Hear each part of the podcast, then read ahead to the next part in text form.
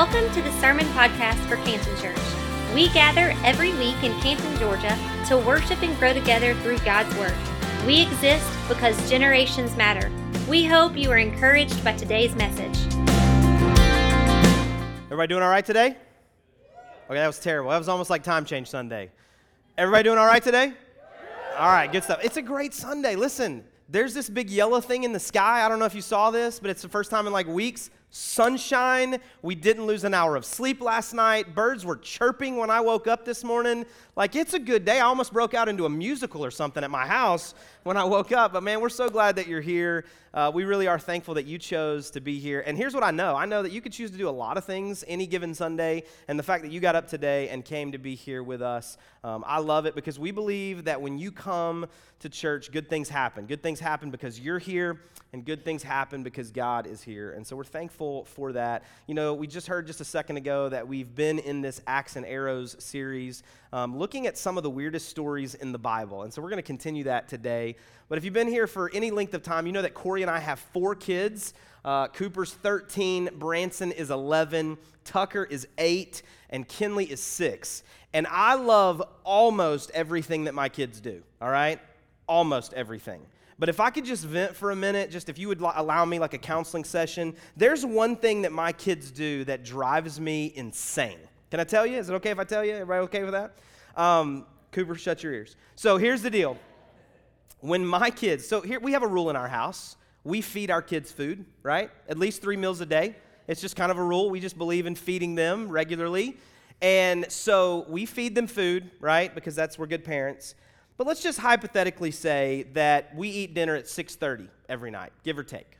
And let's just assume that one random day, it's seven o'clock or so, and we haven't eaten dinner yet one or all of my kids may make a statement like this Dad, I'm starving. No, you're not actually starving. There are children around the world who are starving because they haven't eaten for days. You had a little Debbie cake 20 minutes ago, but we're a little late for dinner. You're not starving. Hush, right? My kids say, oh, Dad, I'm starving. Because here's what they have imagined in their youth minds, right? If dinner's a little late, or lunch is a little later than they envisioned, if their stomach makes a little bit of a twinge, like, I'm starving, right? Because in their minds, if there's no food, it's famine. Well, today we're going to talk about this idea of famine or feast as we continue in this series. Two weeks ago, we're, we're really kind of living in 2 Kings chapter 6 and 7. And two weeks ago, I started this series looking at a really unique story. And we set it up looking at all these crazy stories from 2 Kings chapter 6. The prophet Elijah, then in the first part of this passage, or in the first part of this book, and then the prophet Elisha, who was kind of his apprentice, his understudy. And so he comes along and he receives this double portion of God's blessing and anointing on his life. And so then what happens is that the, the, the company of prophets are going to cut down uh, wood to try to build a new place for them to meet. And an axe head that was borrowed flies off and lands in the water. And so this guy says to Elisha, It was borrowed. I, I lost it. It was borrowed. I got to get it back. And so Elisha does what any of us would have done. He cuts a stick, throws it in the water, and the axe head floats. Well, if you know anything about science, that's not the way it would work. So we recognize this is a supernatural story of God. But here's what we talked about that week we talked about the idea that God can restore back to you whatever you have lost. And we believe that. And Acts and Arrows is not really even about weird stories. It's about do I have enough faith to believe that God can do the supernatural, that God can restore back to me what was lost. Last week, Pastor Trevor continued this series, and he continued in 2 Kings 6, and he talked about this story where Elisha and his servant were in the tent, and when they came, the servant came out, he looked up at the hills, and the enemies were surrounding them. But Elisha just didn't get worried, and he said to the servant, he was like, No, no, no, those who are with us are more than those who are against us, which was just an incredibly powerful statement. He made another statement where he said that in the end of the book, God wins. And so if in your life right now it doesn't seem like God is winning, it means it's not the end yet which I love, just so powerful. And so for all of us, we take these two stories and we recognize like there's some supernatural things that are happening. They were blinded, they were led into the enemy camp, and the enemies were, and then the people of God were like, Do we kill them? And Elisha's like, No, don't kill them, feed them and send them back. And so that's really where we pick up the story today in 2 Kings chapter 6. We're going to finish uh, a portion of this chapter, and then we're going to jump into 2 Kings chapter 7. So if you've got a Bible, I'd love for you to flip there with me or open up an app. Most of these scriptures will be up on the screen today. But we want to just continue in this, looking at the story of Elisha and, and what's happening there historically and culturally in that context, in that time. And as we start reading, you're going to go, man, this is a weird story. Well, I told you before this series, these were going to be some of the weirdest stories you've ever read. And if you're hungry already, if you're starving, like my kids are all the time, you may get a little squeamish here for the next few verses, okay? Second Kings chapter 6 beginning in verse 24. I'm reading from the NIV. I tell you that because in a minute I'm going to go to a different translation to give a little clearer picture. This is what it says. Sometimes, sometime later, Ben Hadad, king of Aram, mobilized his entire army and marched up and laid siege to Samaria.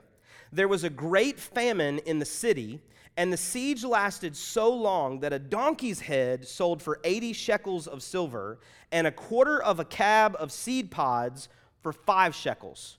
Now, that's two verses of Scripture. I want to read just the second verse of Scripture in the New Living Translation, which is a different version of Scripture, just to give you a little clearer picture. Uses some words that you would understand a little better than what we just read. This is verse 25 in the New Living. As a result, there was a great famine in the city.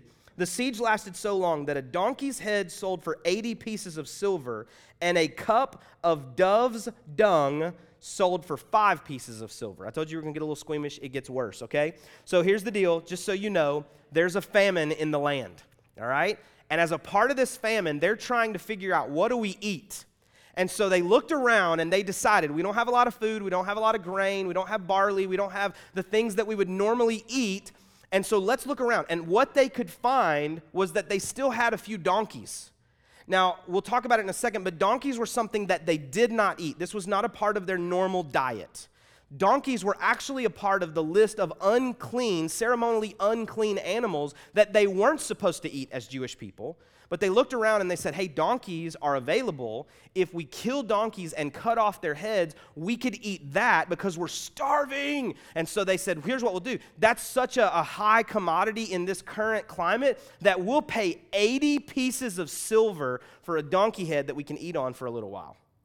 And it got so bad that those who couldn't afford donkey heads, they didn't have 80 pieces of silver, they said, Yeah, but we've got all these doves and we could eat the dove dung, and I don't have 80 pieces of silver, but I got five pieces of silver. And so they started selling off the waste of the doves. And here's the deal I know when you read that, you're like, that is nasty. I know it is. This is a weird story, but here's what I want you to see right here that they were in a famine, so they became desperate. They were willing to do anything that they had to do in that moment that they never would have envisioned doing before that moment.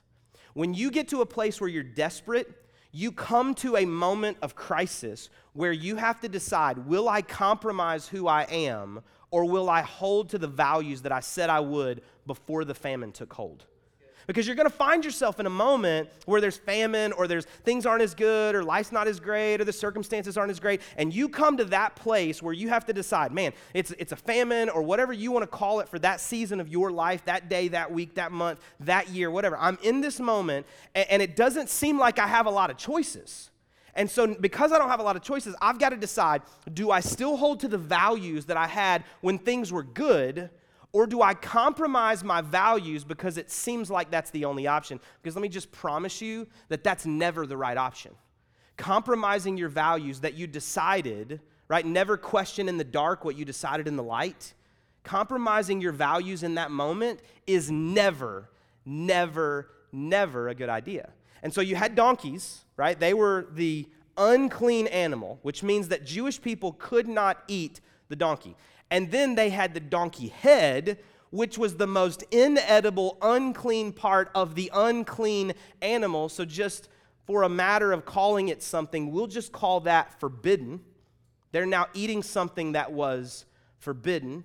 That seemed to be a trend in the Old Testament. It started all the way back in the first human being story, right? They ate something that was forbidden out of temptation, they decided that what they wanted was better for them than what God wanted for them, so they ate something that was forbidden. But doves were not forbidden. Doves were actually a part of the approved list of sacrifices that they could bring to the temple, they could bring to the tabernacle so that they could say, Hey, I come to the priest, I've done something. It's not a donkey that's unclean, I'm unclean. And so, as a part of me becoming clean, according to the Old Testament law, I offer this dove, or maybe two doves, as sacrifice. So the dove would not have been unclean. But for sure, the dove's dung was unclean. And so, in this moment, what they did is it wasn't that it was forbidden like the donkey head, but they were twisting the truth just a little bit. Something that was okay, they took the only part of what was okay that actually wasn't okay, and they took that. So, you've got a forbidden thing, the donkey head, and a manipulation of the truth uh, of something that could be pure but isn't pure because they're not doing it the way that God ascribed for them to do it. And so now there's this manipulated truth but in famine, they didn't have food, and so they started eating things that they weren't supposed to. And here's a reality I hope we all walk away from today with in our hearts. When you are convinced you don't have what you need, you start wanting things you shouldn't have. When you are convinced that you don't have what you need, you start wanting things that you shouldn't have. That is the definition of temptation and sin in your marriage relationship, things are on a rocky path right now, and it's like, oh, you know, he doesn't make me feel the way he used to make me feel. She doesn't treat me the way she used to treat me. Maybe I deserve better than this. Maybe I'm entitled. You know, God would want me to be happy, and I'm not happy right now. So maybe, you know, maybe I don't have what I need. And you start looking at things you shouldn't have because you're in a moment where you've either sought out something forbidden or you are actually twisting a little kernel of truth to make it justifiable for you to pursue it. It's a donkey head for 80 pieces of silver, it's dove's dung for five pieces of silver. And they justified it because they were in famine and they were compromising themselves. Look at this in verse 26. It gets worse, I promise. I'm so sorry. As the king of Israel was passing by on the wall, a woman cried out to him, Help me, my lord the king. And the king replied, If the Lord does not help you, where can I get help for you? From the threshing floor, from the winepress. And then he asked her, What's the matter? And she answered, This woman said to me, Give up your son so we may eat him today, and tomorrow we'll eat my son. And so we cooked up my son and ate him. And the next day I said to her, Give up your son so we may eat him. But she had hidden him. And I know you're like, Jeremy, this is weird. It's in the Bible. Blame God, don't blame me, all right? Now, here's the deal. She, this woman cries out to the king. He's walking up on the wall. The wall would have surrounded the city. And so she's down in the town, down on the road. And the king is passing by on the, on the wall, and he understands the plight that they're in. And so she cries out, Help me, king. Help me, my lord. The king is like, What can I do? I can't go to the threshing floor. I can't. There's no wheat. There's no grain. There's nothing for us to get there. I can't go to the wine press. There's nothing there. We're out of everything that we need to provide food. What could I even do for you? I mean, what happened? Why are you even asking for help? And she's like, This lady this other lady, right? She doesn't confront the fact that she was willing to compromise herself. She blames it on the other lady. This other lady, here's what she did. Adam did that to Eve, Eve did that to the snake in Genesis 1. This other person was guiltier than I'm guilty. So this other lady said, Hey, here's what we'll do. I got a plan. You've got a son, I've got a son. We're both hungry. Today, let's kill your son and eat him. And tomorrow, we'll kill my son and eat him. So they killed my son we ate him. The next day, we went looking for her son, and she had hidden him. Can you believe that she had hidden her son, and now I'm, I'm starving again? Can you believe that, king? Right? I mean, this is weird. This is also the exact opposite of what parenthood should be about, right? Parenthood is about providing for your children, nurturing your children. And here she is, here the other woman is. They're actually looking out for themselves before they're looking out for the well being of their children. So this is a weird story. I get it. If you read this and you go, this is weird. I wish this wasn't in the Bible. Me too, all right? I ditto that. But what we see here is we see these two women who have, again, compromised themselves because they're in famine. And when you are in famine, you lose your way. When you're in famine, things get cloudy things get a little murky and you're trying to figure out like how are we going to survive? How are we going to do this? If you've ever been in a moment it didn't feel like famine because maybe there was still food in your pantry but your paycheck was a little less or maybe your paycheck stopped and you come to that moment when you're sitting at the table and you've got all the bills and you've got all the money and the month is still going but the money has run out. How are we going to make it? How are we going to do this you come to that moment where you have to decide, like, where does my help come from? If it's about you, if you feel like you are the only one that can provide your help, you're the only one that can do anything to fix your circumstances, you're going to be confronted with a moment where you could compromise yourself. You could actually, if you're not careful, forfeit your future, your son. Forfeit your future for your present. You could eat your tomorrow, right? Just to try to deal with the circumstances of today. This is a weird story, but in famine, we tend to lose our way. So, in this moment, here's what happens the king hears this story. He rips his robe. Underneath his robe, he has sackcloth and ashes, which means he's mourning the condition of his people, and he's trying to figure out how in the world do we get out of this? How is this going to happen? What are we going to do? And the people see him, and the people see how he's responding to this, and he decides, you know what? The prophet of God, Elisha, he's the one to blame. He could have done something to fix this. He probably called this famine onto us as a matter of judgment. This is his fault. The king didn't deal with his own circumstance. He didn't deal with his own sin if there was sin. He didn't deal with the, the plight of his people. He starts looking for somebody to blame, which is what we all do when we find ourselves in season of famine. He says, You know what? This is Elisha's fault. This is Elisha's fault. It's his fault. He either brought this on us or he could have stopped it and he didn't do it. This is Elisha's fault. And here's the deal if he's not dead, God punish me ever so severely if he's not dead by this time tomorrow. Well, Elisha gets word. He's sitting with some friends. He gets word. And here's what he says He says, No, here's what's going to happen. I'm going to take off running because I hear the man coming from the king. But here's the truth. This is the verse, first verse in chapter 7. Elisha replied, Hear the word of the Lord. He's not speaking for himself, he's speaking for God. This is what the Lord says About this time tomorrow, six quarts of choice flour will cost only one piece of silver, and 12 quarts of barley grain will cost only one piece of silver. Now, you're talking about six quarts of flour, one piece of silver 12 quarts of barley grain, one piece of silver. Remember that the going rate today is 80 pieces of silver for a donkey head and five pieces of silver for a cup of dove dung. He's talking about flipping the entire economy upside down. He's talking about taking the present circumstances and flipping the script completely. This time tomorrow, 24 hours from now, you're going to get as much flour as you want, as much barley as you want. It's going to cost like one piece of silver. And this is not my opinion. This is what God is saying. Here's the truth of verse 1, in my opinion. As I read this, I was reminded by the Lord for my own life famine isn't forever, famine only lasts for a season. If you think back now, most of us have the ability, a little bit of self awareness, a little bit of context to look back and recognize that there were some days that seemed really, really, really dark. We sat at that table, we didn't know how we were going to make it. We're driving in the car. We didn't know how we were going to make it. Our marriage seemed to be in shambles. Our budget was completely out of whack. Our kids seemed to be as far away from us and as far away from God as possible. But some of us in the room today can testify, can tell the story that it didn't last forever. That there was, just like a dark day, there was a good day that eventually came. We got a different job. Money started coming in. We forgave our spouse, they forgave us. We started communicating again. Things got right. Our kids came back home. Our kids were restored. Our kids started going to church. Maybe even if it wasn't our church, they started loving God. Whatever your circumstances are, some of you can tell the story that famine isn't forever, it's just for a season. And here's what I know there are others of you in the room that you're still walking through the darkness. And you're still living like, yeah, what you're describing in the first half of that story is still me. There is still no money. My marriage still is in shambles. My kids are still far away. Things are still dark.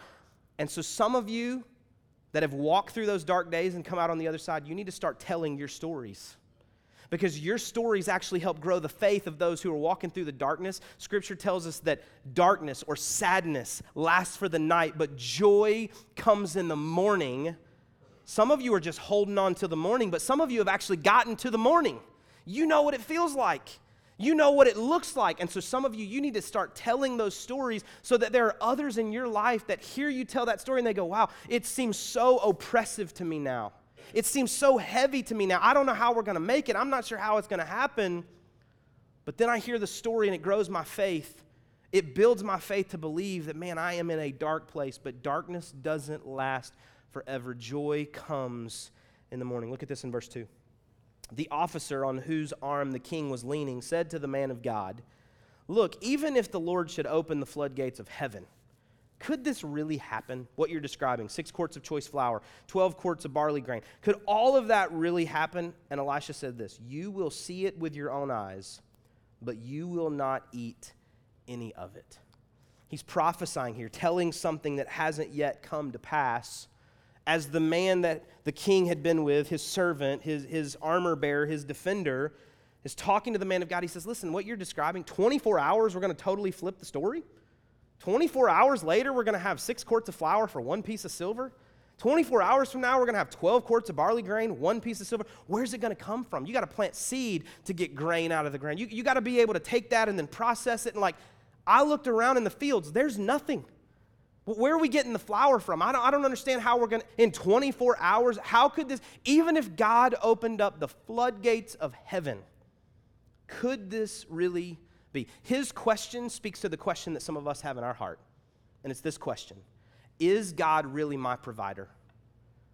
Is God really my provider? For so many of us, our faith in God is at its maximum when we get to our limit to actually accomplish it ourselves. We trust God just enough for what we can do with our own hands. Like, God, I'm trusting you to give me the strength to produce what I need. God, I'm giving, I'm, give, I'm praying to you. I'm asking you to help me. I'm trusting you just enough to work through me so that I can do everything I need. I have a job. I do this. I do that. And God, my faith is maxed out at the level that I can do this if you don't show up. And yet, faith is the evidence of things hoped for. It's those evidences of things unseen. Faith is actually where you start living at the point just beyond what you can accomplish on your own. The servant said to the man of God, He's like, Could this even be? Like what you're describing, could this even happen? I, I don't. I'm not sure that this is even like even if God opened up the floodgates of heaven, even if God did everything supernaturally that He could do, I can't do it, and so it's impossible. I can't produce enough flour. We can't, as a collective, we can't produce enough grain. There's no way this is accomplished. But what we see is that faith doesn't actually kick in until we get to the limit of what we can do on our own. It's at that point where I go, I can't do this, and we trust God to do it, that we're actually living by faith for the first time. That's the moment where we're actually trusting God to do what only He can do. And did you see what Elisha said to him? He said, You'll see it with your own eyes you're actually going to see that God is your provider, that God can do what you're questioning Him to be able to do, but you will not eat any of it. How sad. A man that's lived through famine doesn't get to enjoy the feasting season that is to come because he doubts that God is his provider. He's not going to get to enjoy the next day, even though he's lived through all these bad days. He's not going to get to enjoy the next day because he is not trusting God. When I view God as my provider, I trust Him in the famine and I acknowledge Him in the feasting. But when I don't trust Him in the famine, often I miss the ability to feast. I miss the ability to live in plenty because I've not trusted God in lack. I've not trusted God when there wasn't enough, when I couldn't do what was necessary to be done. But here's a truth that I learned, and I probably learned it the hard way. Can I just be honest? I'm not telling on my kids anymore, I'm telling on me. Here's a truth that I had to realize the hard way God owns it all. God owns it all. It's all God's anyway. Because here's what happened as I was coming into my teenage years, college years, young adult years, even I loved God, I served God, but I thought that I was responsible to produce the six quarts of flour and the 12 quarts of barley to get us out of famine. I'm not talking about not working hard, okay? So if you hear anything today that's like, well, Jeremy gave me an excuse, I don't have to work hard, that's a lie. I didn't say that. Go back and listen to the podcast, I promise. But I thought I was responsible to be the provider. Now, I provide for my family, but I do it through the provision of God using me as a conduit to bless my family and then ultimately to bless others. The provision of God for my family is just one small part of the story of God's provision that He would bless us to bless others. It's the same story for you. God blesses you to bless others. You are a conduit. And the moment that you stop looking outside of yourself, the moment that you stop looking for ways to bless others, which we talk about in here just a second, I believe that's where the blessings of God for you stop.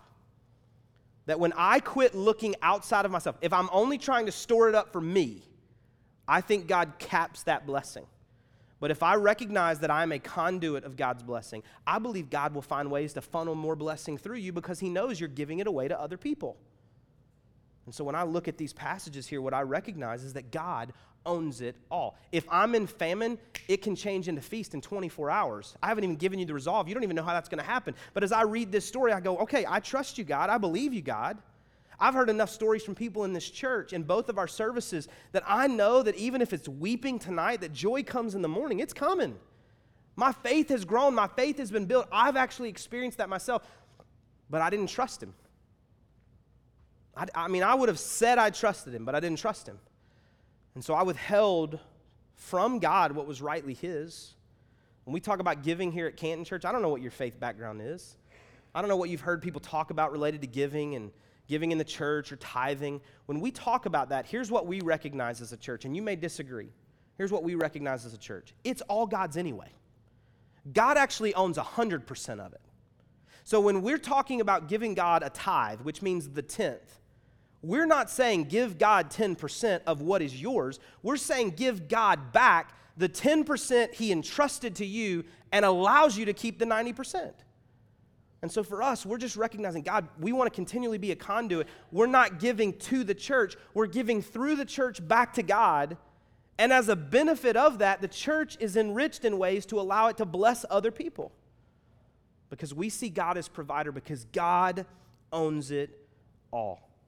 If I curse the famine, if I doubt God as provider, ultimately I believe that it will still leaving me, it will still leave me lacking when the feast comes. Now let's read a large chunk of text to conclude this story. Look at verse 3 in chapter 7. Now there were four men with leprosy at the entrance of the city gate.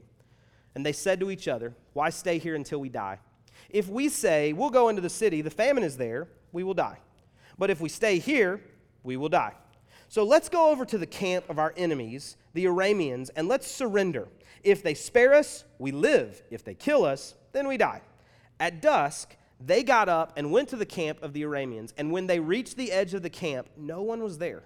For the Lord had caused the Arameans to hear the sound of chariots and horses and a great army, so that they said to one another, Look, the king of Israel has hired the Hittite and the Egyptian king to attack us. And so they got up and fled in the dusk and abandoned their tents and their horses and their donkeys, and they left the camp as it was and ran for their lives. The men who had leprosy reached the edge of the camp, entered one of the tents, and ate and drank. And then they took silver and gold and clothes, and they went off and they hid them. And then they returned and they entered another tent, and they took some things from it, and they hid them also. And verse 9, they said to each other, What we're doing is not right. This is a day of good news, and we are keeping it to ourselves. If we wait until daylight, punishment will overtake us. Let's go at once and report this to the royal palace. Now, what we're not going to read that you can read on your own over the next few verses is that the men who had leprosy, they go back and they tell the king, hey, listen, we went. They actually don't even get to come into the king because they have leprosy. They go tell the guard, Will you let the king know we went to the camp of the Arameans, and when we got there, they were gone. And we went in and we got all their stuff, and we were able to eat and drink, and we took all their, their, their goods and supplies. It was incredible. And so the king's like, No, you know what they did? The Arameans are trying to trap us. They left their camp. They want us to show up, and then they're going to come back in and they're going to kill us all. So here's what we'll do we won't send everybody. Let's just send a few men into the camp. And they did. And when they got there, they found it exactly like these men with leprosy said. And so they send word back. And they go in and they raid the camp. And when they get into the camp, they find everything that they want. And they come back. And less than one day later, six quarts of flour sells for one piece of silver and 12 quarts of barley grain sells for one piece of silver because God provided to them through the possessions of their enemies. It's a weird story. I get it. But what I love about these last few verses that kind of brings for me a resolution to all that we've been reading is that in the end, God chose to use four men with leprosy to bring the famine to conclusion and provide a feast for the people. Now, if you don't know anything about leprosy, that may not seem like a big deal to you, but here's the deal about people with leprosy they were outcasts. They had to actually remove themselves from the city, remove themselves from community. They couldn't be with their families, they had to leave their homes, they had to go outside the city and hang out only with other people who had leprosy.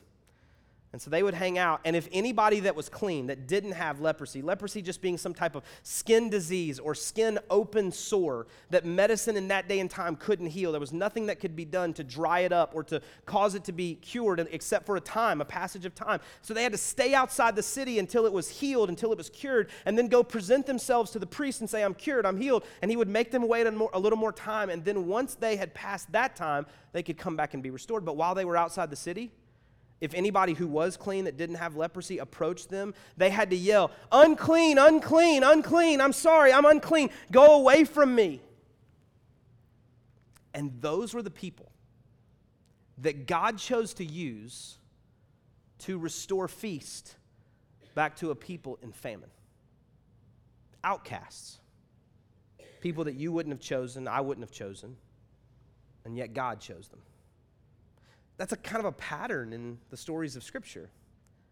That God continually chooses people that other people overlook.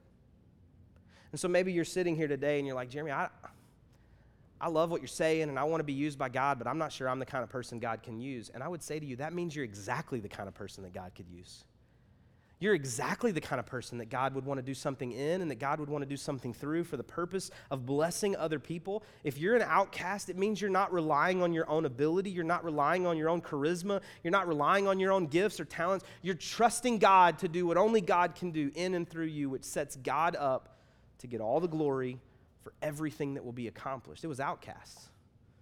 It was men who were desperate. Did you hear it? I, I, I, chuckled when I read it every single time. They said, Here's the deal we're kind of stuck between a rock and a hard place. We're starving. So if we stay here, we die. But if we go in the city, because we have leprosy, we die. And if we go somewhere else, we die. And so let's go present ourselves to our enemies. Maybe they'll let us live. But at worst, they kill us and we die, right? And so they're trying to decide, like, what's worse? Being killed because we have leprosy, being killed because we go into the city, staying here and nothing changing, or actually being proactive and starting to move before we know how God's going to show up and trusting by faith that God will do something amazing. Let's go present ourselves to our enemies. Let's move. You can't park, you can't steer a parked car.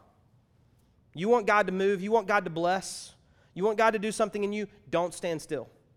Unless you've heard God explicitly stay, say to you, stay where you're at, start moving. Step into the water and watch them roll back. Touch the water with the staff. Old Testament stories. Watch the waters roll back. Step out of the boat. Ask God, can I come out of the boat? Step out. Step out on the boat and start walking on the water. Like move and trust God to do something great. And we see that because they were desperate. It's two different reactions to desperation. Early in the story, we see people that were buying donkey heads, cups of dove's dung. We see moms that are eating their kids because they're desperate. But here we see four outcasts who were desperate and decided to do something about it.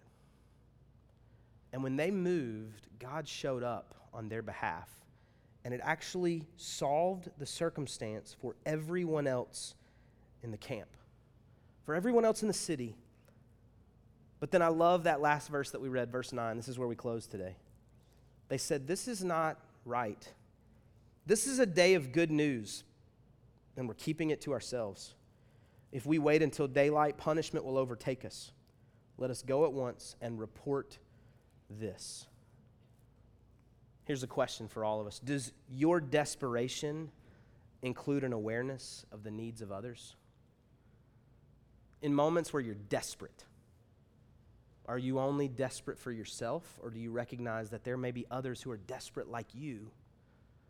And are you willing to at least consider their desperation as you think about yours?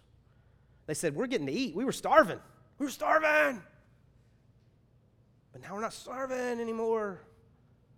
But there comes this moment of realization where they say, You know what, though? But what we're doing is not right. We got to go tell some people about this. Do you know anybody in your life who's compromising themselves? Because what they have is not what they necessarily need or think that they need, and so they're maybe looking outside of the values that they've established to pursue some things that they shouldn't have. You know anybody like that? I mean, again, you kind of keep the metaphor going. You know anybody that's chasing after donkey heads and cups of dove dung when they were ordained by God to feast? Maybe that's you today. Maybe you're compromising who you are and you're not really sure how you got here. But here's the amazing reality of Axe and Arrows you don't have to stay here. You don't have to keep compromising yourself. Today, you can put a stake in the ground and say, I'm done. I'm done with donkey heads and dove's dung. I'm, I'm done forfeiting my future to fix the circumstances of my present. I'm going to trust God in famine so that I get to acknowledge God and feast. But maybe that's not you. Maybe you just know somebody. Maybe you're just asking for a friend. Maybe you know somebody and you recognize that they're in a, they're in a tough spot, they're in a dark place. Let me ask you a really tough question. I've been asking myself this all week. If those people knew that I showed up in moments like this, and I sang about and worshiped and prayed to a God who was hope for the hopeless, and I hadn't told them, what would it cause them to think about me? What would it cause them to think about me if I had the answer? If I allowed them to continually compromise themselves and I never confronted them to say, No, you're better than this. I used to be that same way. I used to make those same decisions. But you know what? God delivered me. God's good enough. He is enough. Christ is enough for me, and He's enough for you. If they knew that you knew that and you just hadn't shared it, what would it cause them to think about you? Here's what I want you to do as we close today I want you to stand right where you're at. As we close today in just a moment of personal reflection, just bow your head maybe for a second, maybe close your eyes, just in a personal moment of prayer. And if you would say to me today, with nobody looking around, you say, you know what, Jeremy, as you, as you talk, I, I hear what you're saying, and I'm one of those people that's compromised. I'm forfeiting really who I am. And I want to stop it. Today, I recognize that maybe I'm a sinner in need of a Savior. I need to respond and ask for God for forgiveness and to be the Lord of my life. Maybe I've prayed a prayer before, but I recognize like I have compromised myself, and today I want it to stop. I want to trust God as my provider. Would you just lift your hand right where you're at? Thank you so much. Anybody else? Thank you so much. Now, if you would say to me, different group of people, perhaps, maybe some of the same, you know what? I know people exactly like you're describing, and I want to help, just like these four men with leprosy. I want to go and report all that I've seen and heard. It's not good that I would keep this for myself, but I want to declare this to others. Would you lift that up? Thank you so much. Let's pray. God, we love you. I thank you for every hand that was lifted today. And God, right now in this moment, I pray for every person that acknowledged their need for you. They've compromised themselves in maybe a variety of ways. But God, today, they recognize their need for you. They're putting a stake in the ground. Today, they don't look back. They're moving forward. They're going to quit taking the things that are forbidden. They're going to quit searching for the things that are just a little bit of a manipulation of truth. And they try to justify it and make it right. But today they stop that. They seek the truth only. They live in the truth. They walk in the truth. They trust you to be their provider. So, God, right now, I pray for them. I pray for strength for them. I pray for courage for them. God, I thank you for their willingness to make that statement today. And so, God, we join with them now. Let your strength be enough for them. God, I pray for all of us who have lifted our hands to say, we know some folks. We, we know some people. Maybe they're in that place of compromise. Maybe they're in a place of famine. And God, we want to help them find their way out. Let us share the good news of the gospel. Help us, Lord, to live that out. Let us tell the story of living in the darkness but finding the light so that they can grow their faith as well. God, let us be that kind of place that lifts you up and declares the hope of Jesus Christ. In Jesus' name I pray. Amen. Thank you again for listening. If you would like more information about today's message or about our church, we invite you to visit us at cantonchurch.com or on Facebook at facebook.com slash cantonchurchga.